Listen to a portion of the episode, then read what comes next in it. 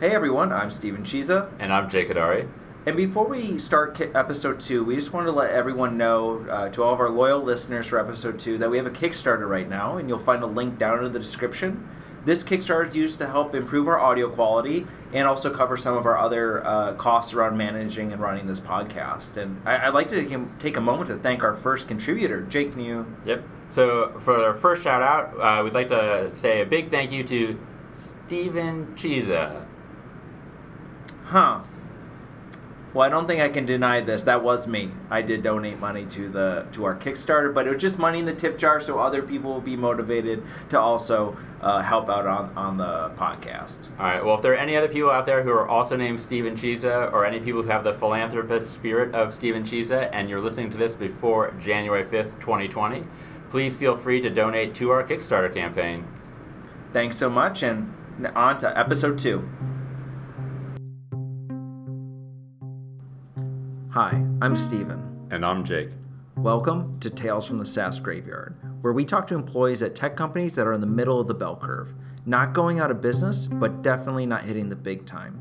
The SaaS Graveyard is a purgatory populated by companies that have made it to annual revenues in the 25 to 50 million dollar range, but can't get to the next level, which is pretty impressive outside of Silicon Valley, but frowned upon here. We interview folks in various roles about their experiences working at companies like this. We're looking to see what common themes emerge across industries and roles. Today we'll be talking with my friend Colin, who's a web designer. For four years, he worked at a gaming company during a very transformative time, starting just a few months after the launch of the first iPhone. Now, Steven, you're probably not old enough to remember there was a time we didn't spend every waking moment of our day looking at our mobile devices. I kind of remember that time period, and I think the first time I really recognized smartphones was when I first went to college, and all the cool kids had Blackberries. Jake, did you have a Blackberry? I was never cool enough to have a BlackBerry. Pre iPhone, I had a flip phone. It did have a camera. It had a couple games, and I was like, why would they ever put this horrible camera, these horrible games on it? People want a phone to talk to people. They're not going to spend their time looking at the screen. You know, you sound a lot like my dad when he first bought me my first flip phone, which was like a Razor knockoff. Um, he would buy minutes for me to call and have him pick me up from school, but like text messaging, no way. He wasn't gonna pay money for that. Why would anyone want to text over some inferior keyboard that wasn't a computer keyboard? And so all my friends would be able to text me, but I couldn't text them back until like I went home and logged back into AOL Instant Messenger from my big bulky uh, desktop machine uh, to talk to them. But I'm a much happier uh, cell phone user now with my iPhone 6s Plus. You know, still chugging along. And, you know, I love my iPad. You know, it's just nice having control over my technology and, and what I'm buying and purchasing, opposed to having Dad do that for me. Well, my dad still buys my tech, but he does buy me Apple products now, so it's all good. Um, and it's good you mentioned the iPad as well, because that came out, that was launched while Colin was at this gaming company as well, and it really made a big change in how they develop games, and we're going to be hearing a little bit about that. And with that, Colin, thanks for joining us today. I'm excited to be here. Thank you. Awesome. So, Colin, the first question we always ask people uh, to answer is Can you describe the company you were at, the SaaS Graveyard company, as the Uber of X? I, I mean, it's so when I was there, it was over 10 years ago, and it was you know it was just when smartphones were starting to get started so it's it was a different era really in tech like there it was before i even think that language of the uber of whatever or uh, it was at sort of the golden age of pc downloading. So we were trying to kind of be i guess the the the on the the on demand the Amazon of PC games maybe. I don't know if that's even that's probably overselling it but it was casual games and we it was overwhelmingly games that you would download play on your PC you'd pay twenty dollars for them. Uh, it was just you know it, it was a model uh, Steam would be the closest thing to it now. Gotcha. So we were, you know, maybe the the the Steam of casual games, and by by casual games that had a very particular, you know, connotation. The steam of the aughts. Yeah, sure, sure, we'll go with that. It's not it's not an exact analogy, but it's not far off. Gotcha. So, what were you doing beforehand? Beforehand, how did you end up at this this company? I had been uh, contracting and freelancing as a web developer and designer, doing a little bit of both um, for seven years before that, since since 2000, leading up to that. And I had worked in a startup before in New York for about three years until they ran out of money, and it was that was fun. I enjoyed it. Came back to California, and uh, was just really determined to kind of try and just do my own thing for a while. And I got married in 2007, uh, and one of the reasons for going back to full time job was the predictability of knowing exactly how much is going to be uh, ending up in my bank account every 2 weeks, uh, as opposed to the freelance contractor kind of roller coaster. So yeah, so I started. So we got we got married uh, in summer of 2007. Came back from our honeymoon. I started looking seriously this uh, the company I ended up at they were really the first place I interviewed with seriously. I went in and they just seemed like nice people. Um, it was in a nice office, uh, just a couple blocks from where we are recording at this very moment. Uh, good neighborhood, uh, and they seemed to like me and they offered me the job, so I ended up there. Gotcha. What was your, your title for that job? When I started there, I was a senior designer. So I forget if it was senior designer, senior graphic designer, but basically I was on the marketing team uh, that that was marketing team slash the site team. So we were a games company slash publisher. We published more games than we actually developed ourselves. And I was not on the game sort of half of the company in very rough division. I was in the marketing uh, site half of the company. So yeah, I was I was basically their f- the the. So I was basically the the senior site designer. Yeah. Gotcha. And so, uh, how big was the company at this time? A number of people, size of revenue, any funding? I can tell you, I know I was employee number 85. I, don't, I remember that very clearly. And I, one of the co-founders, I remember he said at one point he liked, he, he was bummed when we went over 100 because he liked telling new hires that they were more than 1% of part of the company. you know, he really, he really had a, that, that tickled him. So yeah, I was employee number 85. Uh, I think most of the employees who had started with them were still there. I mean, obviously I don't think there were still a full 85 there, but they were close to it. We were, we were, we were too big for the office that we were in when I started. And one of the things I remember even in the interview was, don't worry, we're moving out of this cramped office that has the real kind of traditional cubicle style setup into a nice shiny new place. Um, and I was looking forward to that when I started. In terms of revenue, we were not profitable. Uh, I mean, I think like probably most of the people that you will talk to on this show, but we were doing okay. At least we would have the all hands, and you know, we were doing okay. We were on. I, I- I don't remember the exact numbers. We were on at least the second, if not the third round of funding. And, you know, I know that it depends on how much you get in each round. In retrospect, looking back, having been on the third round of funding, we probably should have been further ahead than where we were. But we were moving into a new office. You know, they had lots of snacks and drinks. They had a ping pong table. Uh, it seemed like a it seemed like a good place to go. Gotcha. And how did you first hear about this company? I think it was. I mean, again, this was 2007 when I was looking. It was. It was probably one of the the big job sites, if not even Craigslist. I mean, I think back then you could still decently find good, you know, downtown San Francisco tech jobs on Craigslist. So it was one of those. It was either like Monster or Craigslist, something like that. And I recognized they had some they had some legitimate bona fide hits. They had a very uh, identifiable, you know, main character for one of their games, and I recognized the character in the listing for the company. So I was like, okay, all right, you know, they seem legit. They were legit. Yeah. Um, so, what were your first impressions when you first got there? Like, what made you excited about like the opportunity? I just, you know, after being uh, independent contractor for seven years before that, and having been in a startup space before, uh, I liked the startup vibe. It was fun, you know. I mean, it, it's if the, if if the place feels like they're at least on the right trajectory, uh, it was it was it was a good environment. It was it was it was a lot of. There was a lot of work, but it wasn't crazy hours. It wasn't crunch time. We weren't working at like you know a, a major game studio, you know, like a console game studio or anything like that. It was a more relaxed atmosphere. Um, it just I, I, I was excited basically just to have a, a cool place to work pretty much yeah I, I I felt a little bit like an outsider in that I didn't come from the games world and a lot of my coworkers did a lot of my colleagues there uh, from all stripes had worked at game companies before, and, and I hadn't. So I felt maybe a little bit of an outsider. Even the people who were working on the site were games people. Uh, my manager was, and uh, one or two of the other designers. We had a small team. I, it was myself, and then two, maybe three other designers. But yeah, I mean, I, I probably half the team had had worked in games in some capacity before. So I, I kind of felt like I just sort of needed to get up to speed a little bit, I guess. But yeah, it, I can't. I guess uh, all of that to say, I can't say that it was like my dream job to go work for a games company. Whereas for a lot of people, that really was. It really was a good place to get a job at, if especially if you wanted to go on to one of the more household name kind of game studios. Yeah. Gotcha. Was there anything you wish you knew before you started?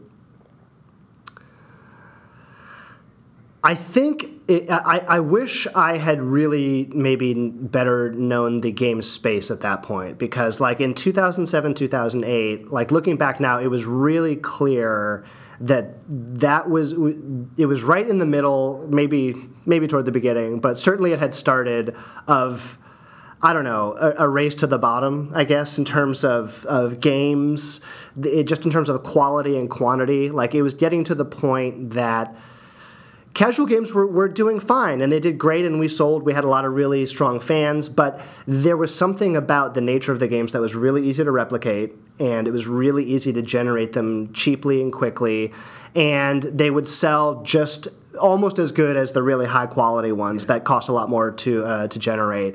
So we had a lot of competitors, including our what ended up being our major competitor. You know, sort of over the following three years. Um, who had, I think, more funding than we did, and certainly were willing to put out a lot more games with uh, that were generated a lot quicker than ours and sell them for a lot less. Mm-hmm. You know, and I, I, think I had, I wish I had maybe recognized what that meant for our company. Gotcha. Because they we weren't able to really uh, compete with it. We weren't able to compete with it on, on a uh, fast on a fast time scale anyway. Yeah. Gotcha. So you, you have your first day What's the next 30 days look like at this company? The first day I remember was the first day I, I, didn't get much work done. I was one of the first. I, I, feel like a diva saying it, and even at the time, I was one of the first like Mac people um, on the design team. All the other people on the design team used PCs even at that point, which surprised me even in 2007. So like none of the licenses for my software worked. So they, I spent most of the first day sitting around waiting for my machine to get uh, set up, and I felt bad about that. Um, but otherwise, aside from that, they kind of just threw me in right away. Um, the first 30 days was a lot of projects. I started, as I say, in January, and you know, if you work in the games industry, especially in San Francisco, uh, GDC, the Game Developers Conference, is a big, big milestone, and that's in uh, March. Uh, so we were like right in the thick of getting all of our PR and marketing stuff and our invites for our parties done. I think the very first thing I worked on was a was a uh, invite, a print, actually a print piece, even though I was part of the site team. It was a print invite for our GDC party that year so it was fun. I, I, like working on print stuff. It had been a while. It was good. It was it was it was very busy. It was a fast pace, and when I was sort of hired to really lead the redesign of their site. Like their site had been good enough to kind of get them where they were at that point, and now that they were ready to really kind of relative to that point move to the next level like i was sort of brought on to kind of lead that the site redesign and, and so we were busy and, and it was fun we had a lot of uh, uh, we had a lot of autonomy. Uh, so and, and I had a lot of freedom to do what I wanted to do, and, and it was good. It was it was good thirty days. It was busy, but it was fun. Were there any surprises in those first thirty days? I don't think there were. There really weren't. It really went very smoothly. I liked my coworkers and my colleagues there. A lot of them are still some of my you know closer friends. Um, you know the the people who I ended up going on to do my own podcast with. I, I met there. Um, so there, I, I, can't say there were any bad surprises there. No, it was pretty good. It was pretty good first 30 days, and especially yeah, you know, knowing we had this pending move to the new office coming up, there was a sense of excitement. What was the What was the original office like? The original office. So we were just over on Montgomery, uh, not far from here, and it was the, the, the original office was very nondescript. It was just a floor through. Um, you know, rental space, cubicles with the carpet f- fabric walls, right. nothing customized, very generic, you know, little half kitchen, uh, one conference room, um, and then a lot of us, everyone was just in cubes. A few offices around the ring, And we were, I remember we were at the point where the fire marshal had come by, I guess, and told us that the current cubicle configuration was not legal because there were a couple spots where you, if you needed to, you couldn't get a wheelchair through in the case of an evacuation. So we were we were definitely at capacity. The, the first office was very very nondescript and boring. How long were you in that office for? Uh, It was only about three months, I think. It was really only about three months or so. And then we moved uh, to a, a very nice office, new, to, or at least totally uh, redone out for us to move in. New desks, new chairs, new everything uh, over on uh, Spear Street. Yeah. Was that exciting? It was very exciting. I remember like leading up, you know, we were all poring over the seating charts and, you know, managers were asking us like, well, you can't promise anything, but if you, you know, where would you like to sit generally? And uh, we were excited that there were just going to be a lot more just open space. And I ended up getting a seat right by a window. I could look out on the water on, you know, San Francisco Bay and I could see the bridge. I felt very, uh, moving into that new office was great. I felt, definitely felt like we were like moving up in the world. Yeah. Were was there any upgrade in benefits in terms of like snacks or anything, or did that just was it equal in both offices? I have to say, you know, one of the things that they did right from the very beginning is they didn't skimp on the snacks. They were really good. I think that they, you know, they, they, they took a cue uh, from the very easy wins, and including a lot of beer. Our founders were, were also, it didn't hurt that the, our founders were good uh, drinkers. Uh, so there was always good beer around. Uh, they were never shy about happy hour starting early uh, on, you know, Fridays and things like that. Um, so they kept all the good snacks. The kitchen area was great. It was nice and upgraded. Lot, you know, good drinks, good good stuff to keep us happy. The, the easy stuff to keep us happy. Right. Now, for three, you know, you took this job because you thought I just want a dependable paycheck, but now you're at least what you described so far. The first three months, you enjoy the project you're working on. You're moving to this nice office. You've got coworkers you like. What were your? Were you starting to be happier that you made this decision, or are you still just like, hey, I'm just glad that it's a consistent paycheck? I was I was feeling like pretty lucky. I mean, I have to say that it seemed, you know, kind of just like looking at the landscape. I was like, okay, wow, we actually had in our space we had a pretty recognizable, you know, game. We had a pretty hit character, and um, it yeah, I, I was definitely more into that company after I got to just sort of uh, survey it a little bit after a few months. Yeah, yeah, I would say I was more into it. Where was maybe in the time you're there? What was the peak number of people that worked there? We yeah yeah I mean and at one point we even like a like again like a lot of tech companies we also started having sort of a satellite set of workers in Ireland and we had a few other sort of contract studios that we worked with. Man, I mean, maybe 150 people, definitely over 100. I mean, as I say, I remember when you know our co-founder uh, lost the ability to say we reached more than one percent.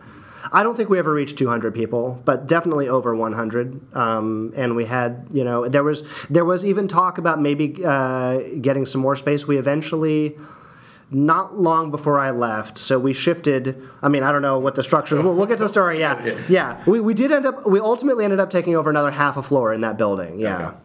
Um, so as the company is growing and it's you know you're happy with being there, did it feel like not only is this a good place to enjoy and find work fulfilling, but did it feel like there's going to be a financial payout as as tech companies often dangle in front of you? Right. Well, we, you know, I did have options, or uh, as I and other people call them, the imaginary stock. And, you know, this was my second startup job. And the first one that I was at, uh, you know, ran out of money and we all got laid off. And so that was, you know, right out of college. I think that was a good that was a good lesson for me to learn because again, you know, there there was definitely a point at that job and that job was so strange, that first job. Not to get too far afield, but here we were an over the counter traded stock at that first job.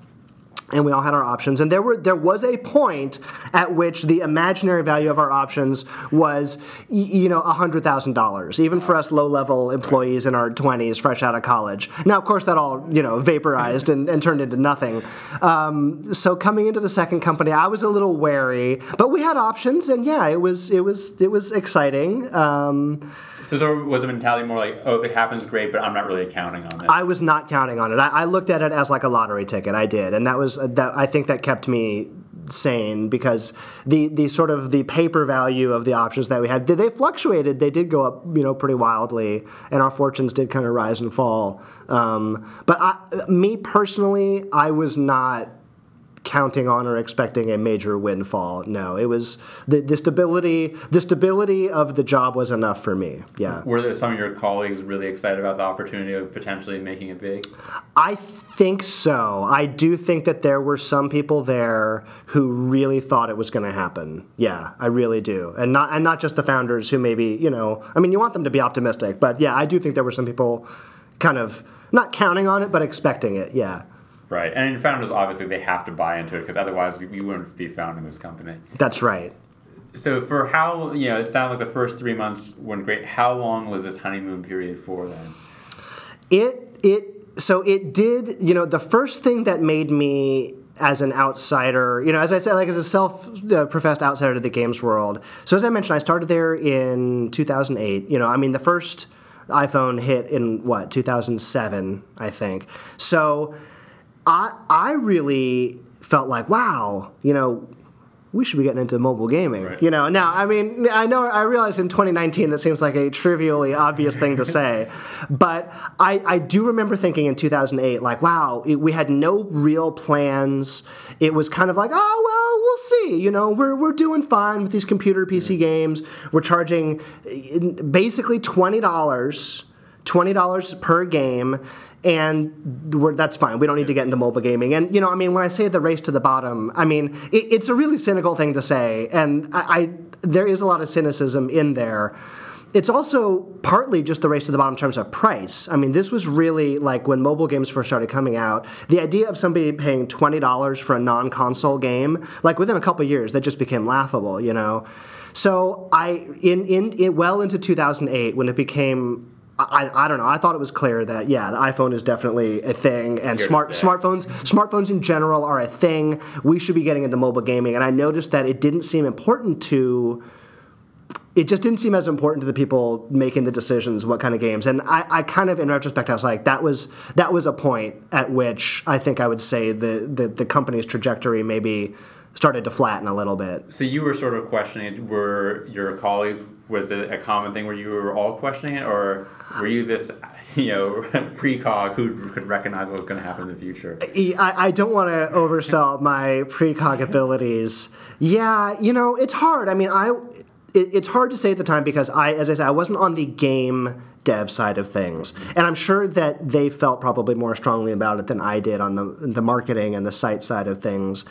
But you know, it's hard. I think too when like when you're on your third round of funding at these companies, you have a lot of other people who you need to satisfy and a lot of other people whose decisions you need to follow. And I, I know sometimes it's hard to move that ship in a, in a really uh, uh, agile way. Um, but we were talking about it definitely. There were people talking about, like, oh, maybe we should be doing this. And we did eventually. But I feel like you know we didn't we didn't really put our whole weight behind it and we and we were a little late and we were chasing a couple other things at the time we eventually ended up chasing some you know the the zynga style like you know like farmville those, those type of games were starting to get extremely popular uh, just face anything tied to facebook was starting to get really popular again you know into 2010 or you know 9 10 whenever it was that they you know really took off and I just felt like we were kind of following. I think we always had good intentions. I think everybody always had good intentions. There was nobody who was trying to, I don't know, sabotage things or push us around. It just didn't. It just didn't. We just weren't bold enough to, to be on the forefront. Right. So like the leaders were playing it safe in terms of like like, not saying we're all in on mobile games, but like we'll do a we'll do a mobile game here or there, but not putting any kind of big bet on it. I think so. Yeah, it was a little bit of just too much dabbling and a little too conservative, probably. Yeah, and, and not you know again, it's easy to say in retrospect, but not recognizing that that the landscape was really radically shifting. So as it was shifting, and and you know, I think from 2008 to 2010, that's a huge change in like the way the world operated from uh, how mobile phones were adopted. How when did like people start to you know, you had your initial suspicion, oh, we should get into mobile. When did it start to become obvious, like, oh, this is not we're we're on the wrong path? Well, you know, I mean, we, we had a, a really good stroke of, of fortune, I think, ultimately, in that we were so we were late to it, but we did get some titles out there with our major, you know, our Mario. You know, like mm-hmm. if Mario is Nintendo's, we had our Mario. So we got some titles out there with our Mario, and, and we were doing good. And we were asked by Apple to be one of the launch titles for the iPad. Mm-hmm. So that was 2010. I remember this very clearly, and and that was actually that was huge for our company. That was really big to be invited by Apple, you know. And I remember I, I was jealous of like my my co- my coworkers who were on the game dev side who got to go down and actually go to the compartmentalized room in Cupertino and touch the iPad that was chained to a desk in an air gapped room. You know, no photos allowed. Um, so that was a big deal, and I, I do still think that was one of the best games that we made. I, I feel like that was one of the best, most well realized games that we made was that iPad launch title. It's it it just as I say the pricing was starting to shift. We we didn't put our full weight behind it.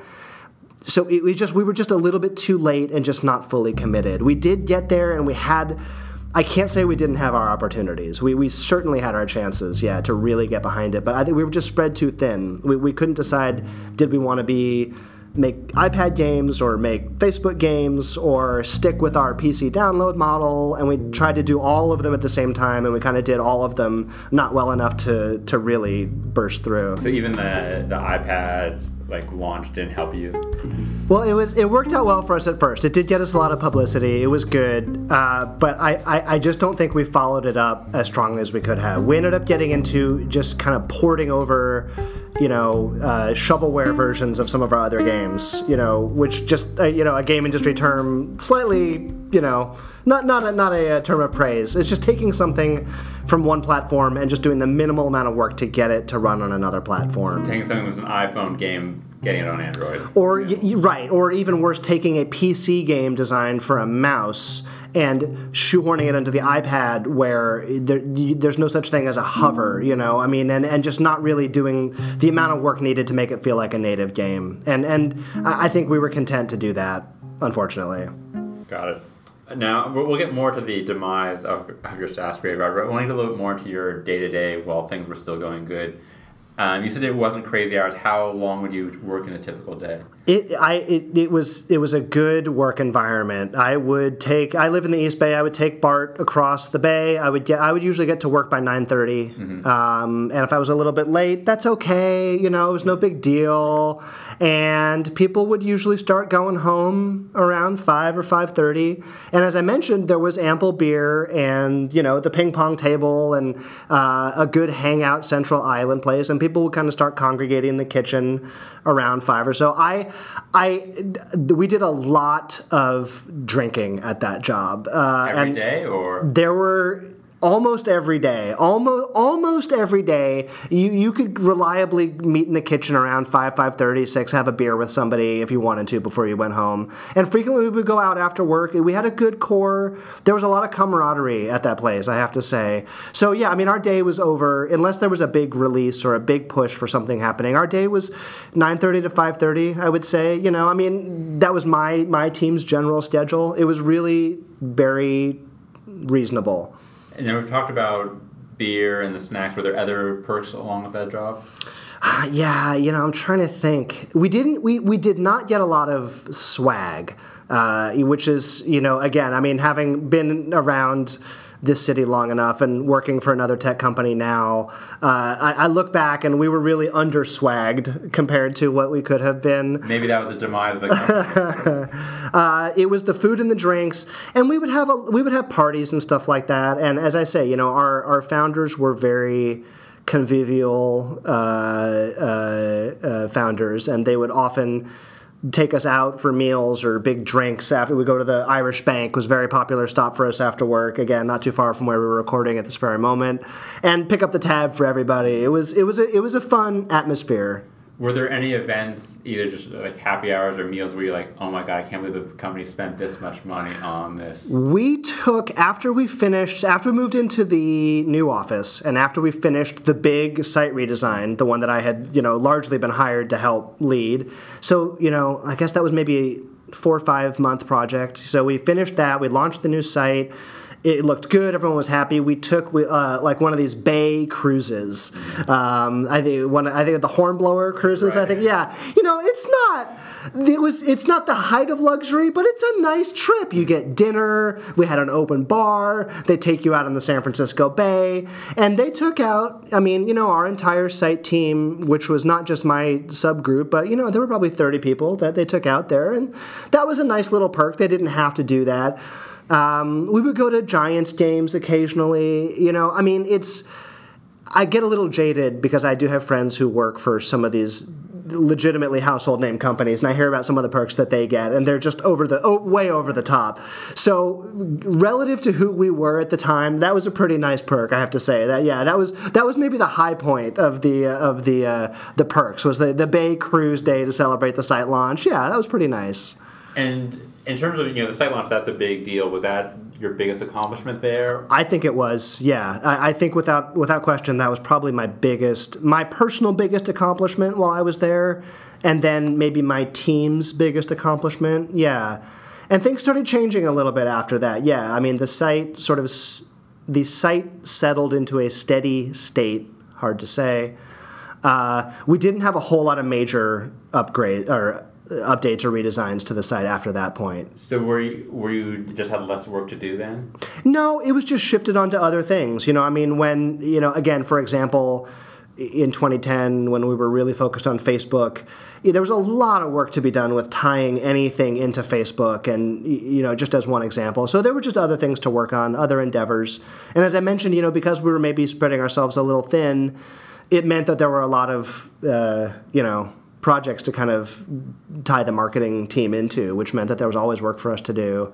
Um, we were small. I mean, at our peak, we had, I think, four people on my team, maybe five. And eventually, my manager left, uh, and I became the manager of my team. So that was a shift as well. I mean, that was a high point for me as well. It wasn't tied to any one project or anything, though. But that was, yeah, in terms of professional development, yeah. Right, that's a big move going from an individual contributor to a manager. It was, and you know, I, I, I, what, what was, what made me feel good at the time was so my manager left, and you know, like a lot of tech companies, we need to move quickly. Uh, and my coworkers and my my fellow designers and the people I worked with, they were. I, I was I, I was embarrassed by it. I, I I really was legitimately embarrassed. They were very vocal in saying, "We want Colin to, to manage the team. We don't want you to bring somebody new in." Mm-hmm. And I, I certainly was not lobbying for that or asking for it, but that that was nice. It was very touching. So I think management, you know, I, I think they were kind of on one hand they're like, "Oh, that's nice that you think that, but we might want to hire somebody." But they didn't. They gave me the job and they they trusted our team to do it, and I, I feel like I did a pretty good job. so that was a good like looking back on the overall experience. You feel like that was a good thing. You got to become a manager, get that experience. Definitely, definitely, and to have you know experience hiring people to work under me, and you know just being one level a little bit higher up in you know a relatively. Not that there were that many levels in the company to begin with, but yeah, it it was good just to get a little bit greater insight into how that works in a tech company in San Francisco in 2010. Right. Did it give you more per, more um, perspective on how the company was doing? It did. It did in some ways, yeah. Like, it definitely impressed on me. It definitely impressed on me, like, when we had an open position, the pressure of we need to fill that position ASAP because we have revenue numbers to hit, we have the board breathing down our neck, we don't have the luxury of spending 60 days looking Find for the the exact right the person. exact right person. Yeah. So that was just as one example. Yeah, I, I definitely I think got a little bit better sense of you know we all want to to hit, to hit the rocket ship launch, but some people need the rocket to launch. Yeah. Was there did you were there, was there more pressure on you in that role? There was more pressure on me just in the sense of deadlines. Um, there was, yeah, uh, but creatively, so much of the creative pressure was on the game side of the team. Um, there was more pressure to figure out how to, you know, use Facebook more efficiently and how to uh, get our app store listings looking better and have our app icons more attractive. You know, we were like a lot of companies, I think we are kind of just desperate to find, well, maybe not desperate, but we were very eager to find easy wins and you know easy ways to to move the needle, as as the hackneyed expression goes. So there was there was pressure to try new things, yeah, and, and to execute on them quickly, yeah.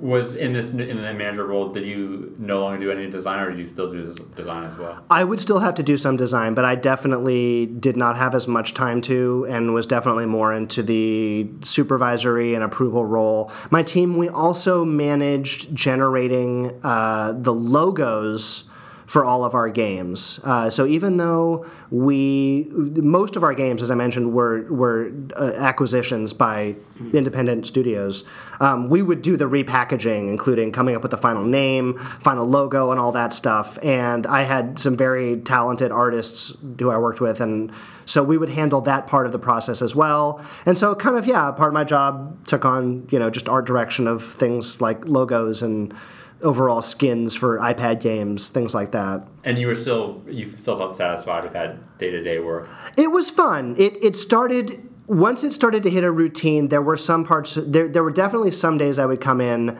And I would feel like, oh, it's another one of these, you know, where we would have maybe a mediocre hit, of a game, and I would see sort of was falling into the same pattern of another game that looked like kind of like that mediocre hit. And it, it definitely, you know, some of the shine kind of came off, I would say, when we hit the point where not all of our games would reliably hit. Yeah, that was hard. So let's start talking about the downturn of the SaaS graveyard. At, at any point were you thinking like, oh, should I be getting out of here? I I really didn't. I really didn't. And you know, part of it was I, I was never. I mean, I've had I've had friends who have been at companies where you know the paychecks just mysteriously stop coming one day, and no one really knows why. And I never had anything like that happen, so I I would never was in fear of my paycheck. Uh, I you know we had laid off some people in some areas before. I was never really in fear of that. I was pretty I was probably a little complacent. I was probably happy that it was stable enough. And as I mentioned, because I wasn't looking at it as a springboard to another job in the games industry, I wasn't looking for an exit, really. Um, in retrospect, and I don't know, you may even be getting to this, but in retrospect, I, I, I did notice that, huh, a lot of my very talented coworkers are leaving mm-hmm. for other companies uh, and bigger companies, or maybe companies that have, you know, a larger but an earlier round of funding or things like that. Were there conversations like before they left with them saying like, "I got to get out of here," like the company's going down, or was it they just left and you were a little surprised? I, maybe I just was not trusted enough or I was too clueless, but I was surprised by most of the people leaving. I really was. Most of the people leaving caught me by surprise. But after a time, I started to be like, okay, yeah, that sounds about right. Yeah, you know, this person wants to go uh, work for Blizzard and work on World of Warcraft. I mean, I can't blame that person. You know, right. that's a much bigger deal than here. Yeah, you know those kind of things. But yeah, I I I, I don't know. I I, probably uh, maybe uh, should have realized a couple that I didn't. Was there any major leadership changes going on during this time when things started to go a little bit downhill? Yeah, there were. Our our board um, I mean, I certainly wasn't in the meetings, but our founding CEO left. Let me put it that way. And I, it, it's voluntarily, or you know, no, I don't think so. I don't think. I, I think very few founding CEOs want to leave their company before it becomes a major hit. Um, and I think that was probably you know hard. Uh, but I think the board and the investors uh, really they needed a change, and we were starting to lose a lot of ground. Uh, we had to go for another round of funding, which we got, you know, so that was either four or three, depending on my memory. Again, you don't necessarily want to be in your fourth round of funding, you know, if you don't have to. Um, they so they changed the leadership. They brought in a new CEO, and that was definitely a big change. Where I was starting to think, for, maybe for the first time, like, oh, okay, I should at least mentally prepare myself for the fact that I might just get laid off with no notice. It, it that's a possibility now. When when the founding CEO is asked to leave, yeah, they could ask anyone. They could ask anyone to leave. That's right. Absolutely. Yeah, yeah. And and things definitely started to change then. And we and we did make some more bold moves at that point, but I think it may have been a little bit too late. Did the culture change as well with the news? It the culture did change. Yeah, the culture changed. You know, I felt that we started to get you know whatever groups you were sort of in before you kind of ended up sort of solidified in those groups. Like we, we had a major new hiring wave uh, to really support our major new endeavor. Uh, we were really trying to get into facebook games you know and so they hired i, I mean they probably hired at least 20 or 30 people just for that endeavor alone. And but those people really it was almost like you know they were almost they, they were all great people and, and we were all friends with all of them but there was definitely a sense that they were like the phase 2.0 of the company and everybody who was there before was the phase 1.0 you know not like they were privileged or we were privileged but just that it was different. Yeah different right. flavors different flavors of the company. They were you were on the wrong side of the tracks or they were on the wrong side of the tracks. Yeah yeah yeah. So yeah it was the, the culture changed. It did. And i i noticed that uh, you know uh, that team definitely worked longer hours. That team worked hours a lot more in line with some of the more uh, big name game companies of, of that time, you know, and certainly from what I heard, sort of through the industry, you know, we were starting to, in a bad way, starting to catch up with some of the longer hours and more crunch time projects. There was definitely more crunch time at our company. And so that was hitting you as well, longer hours? A little bit, a little bit, just in the sense that, you know, being on the marketing side, we had to be more reactive, you know, and sometimes we had to get something together on a very short time scale. Yeah. So, as you know, you, you mentioned that your first thought like, oh, this could happen to me. I could potentially be laid off. Were you thinking of leaving on your own or? So I have to say that with the change in being made a manager, uh, and then uh, maybe I don't know, maybe one year after that, or not even that long. You know, the time scale is hard to remember. Eight months, nine months after that, when it was starting to become clear, I think that there were a lot of talented people leaving the company, uh, and it was a chore to replace people in the middle of you know it's hard to fix the plane while you're flying, and they gave a bunch of people some raises and they gave me a raise. I think, I mean, they were pretty upfront about it. I think they wanted to prevent me starting to look around and be like, you know, forget this, I'm out of here. And I was happy to take the nice increase in salary I was. I was, I, I decided. I decided they're gonna have to lay me off. Like I remember, I remember when I got that second, when I got that not insubstantial uh, raise.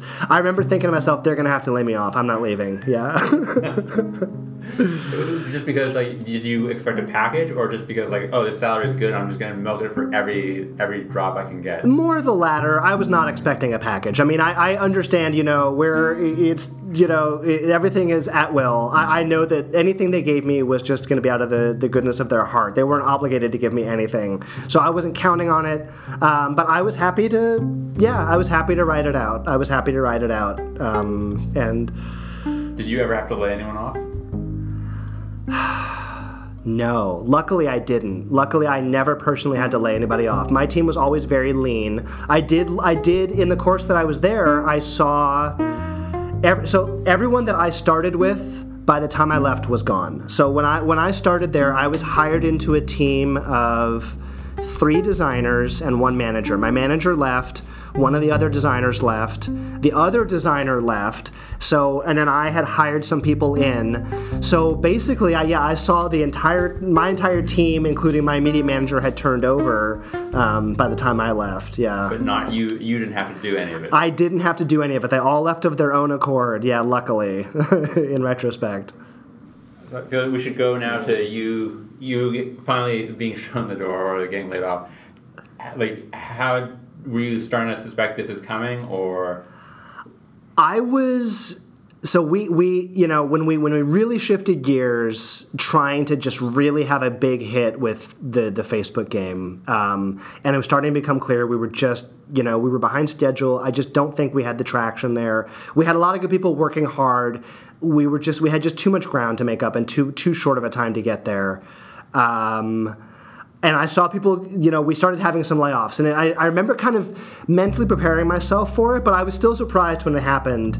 And again, I've learned enough about the industry and just, you know, companies in general to realize like if you're going to have a mass layoff, you do it at the end of December. You do it before the new year starts and you have to get, you know, all the benefits packages and you got to, you know, And I was thinking of like a clean start of yeah, the year. Yep. So there was a there was a pretty substantial wave of layoffs that I was part of, and I, I was a little surprised when I showed up to work on whatever day it was, and they're like, "Oh, hey, can we?"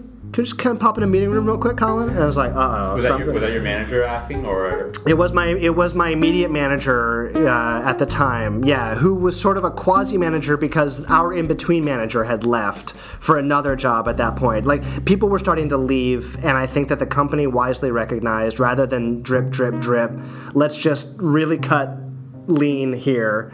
Uh, I should also mention that at this point we had now brought in a third CEO. Um, so the second CEO who that we had brought in um, had also, you know, left, been asked to leave, shifted direction, how long have they lasted? maybe a year. Yeah, maybe a year at that point. Um, and so there was a pretty big wave, wave of layoffs there at the end. Yeah, in that last December. Um, and I was a little surprised at first, but it made sense. And then I came back to my desk and saw everybody else who was packing up all their stuff, and it really cut across the entire company. I mean, I saw people from every department really kind of being. Um, that was their last day, basically. Yeah. Did you get any package? We did. We did. They gave they gave us a very nice package. It was I think a month a month salary, which was pretty good. I was happy with that. Maybe even a little bit more. Um, and of course, you know, we'll give you a nice letter. We'll vouch for you. That you know we're not going to mess with your unemployment. You know anything like that. They were as cool as they could be. I think all factors uh, taken into consideration. Yeah, they did not have to give us a month salary, maybe even a little bit more, but it was good. It was okay. We all went out drinking at the uh, bar across the street, um, and that was the end of that workday. Yeah, So it, it happened at the start of the day or the end of the day? it was the start of the day. and did you start drinking immediately after, or do you have to stay through the day? Oh no, no. I mean, you know, it's. I mean, at, at any tech company, you know, these days, there's so many other contingent things. Like when you lay somebody off, you've got to close down their email account, you've got to shut down their access to the shared server, and you got to do all these other things that make your job virtually impossible at a digital company. So, you know, without access to my email or the shared drive, yeah, no. I mean, my day was over. Yeah, we started drinking, I think, at 11:30. Yeah, yeah, and well until uh, the evening. Cool. Um, so now looking back, how do you feel about the experience? Are you glad that you stayed there as long as you did? I am glad I stayed there as long as I did because it, it, it did give me a good chunk of time. I did learn a lot while I was there. Um, I was, as I say, I was, you know, I my, my career to date has been sort of punctuated by startups and then six or seven years of doing contracting, freelancing, kind of alternating in that rhythm. So it, it felt like it was about right. It had been three years. I was trying to be philosophical about it. Um, I, I think it was good. I, I, I'm glad that I I'm glad that I made them lay me off. Let me put it that. I don't wish I had left earlier. I was happy to take the the increase in salary. I wish I had been there a little bit longer to get a little bit more money. And you, you went into to freelance after that? I did. I went back into freelance and contract work for again for about another seven years after that. Yeah, yeah.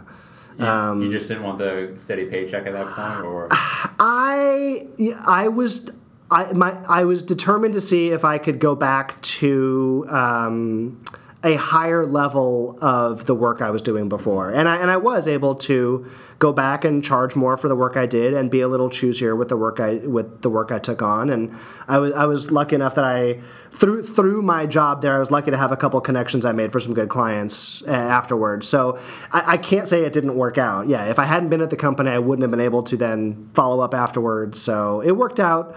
All things considered, it worked out pretty well. And the company they got sold or they got bought. They you know they they they cut to the bone. I think they brought in the second CEO. Their goal was to turn the company around.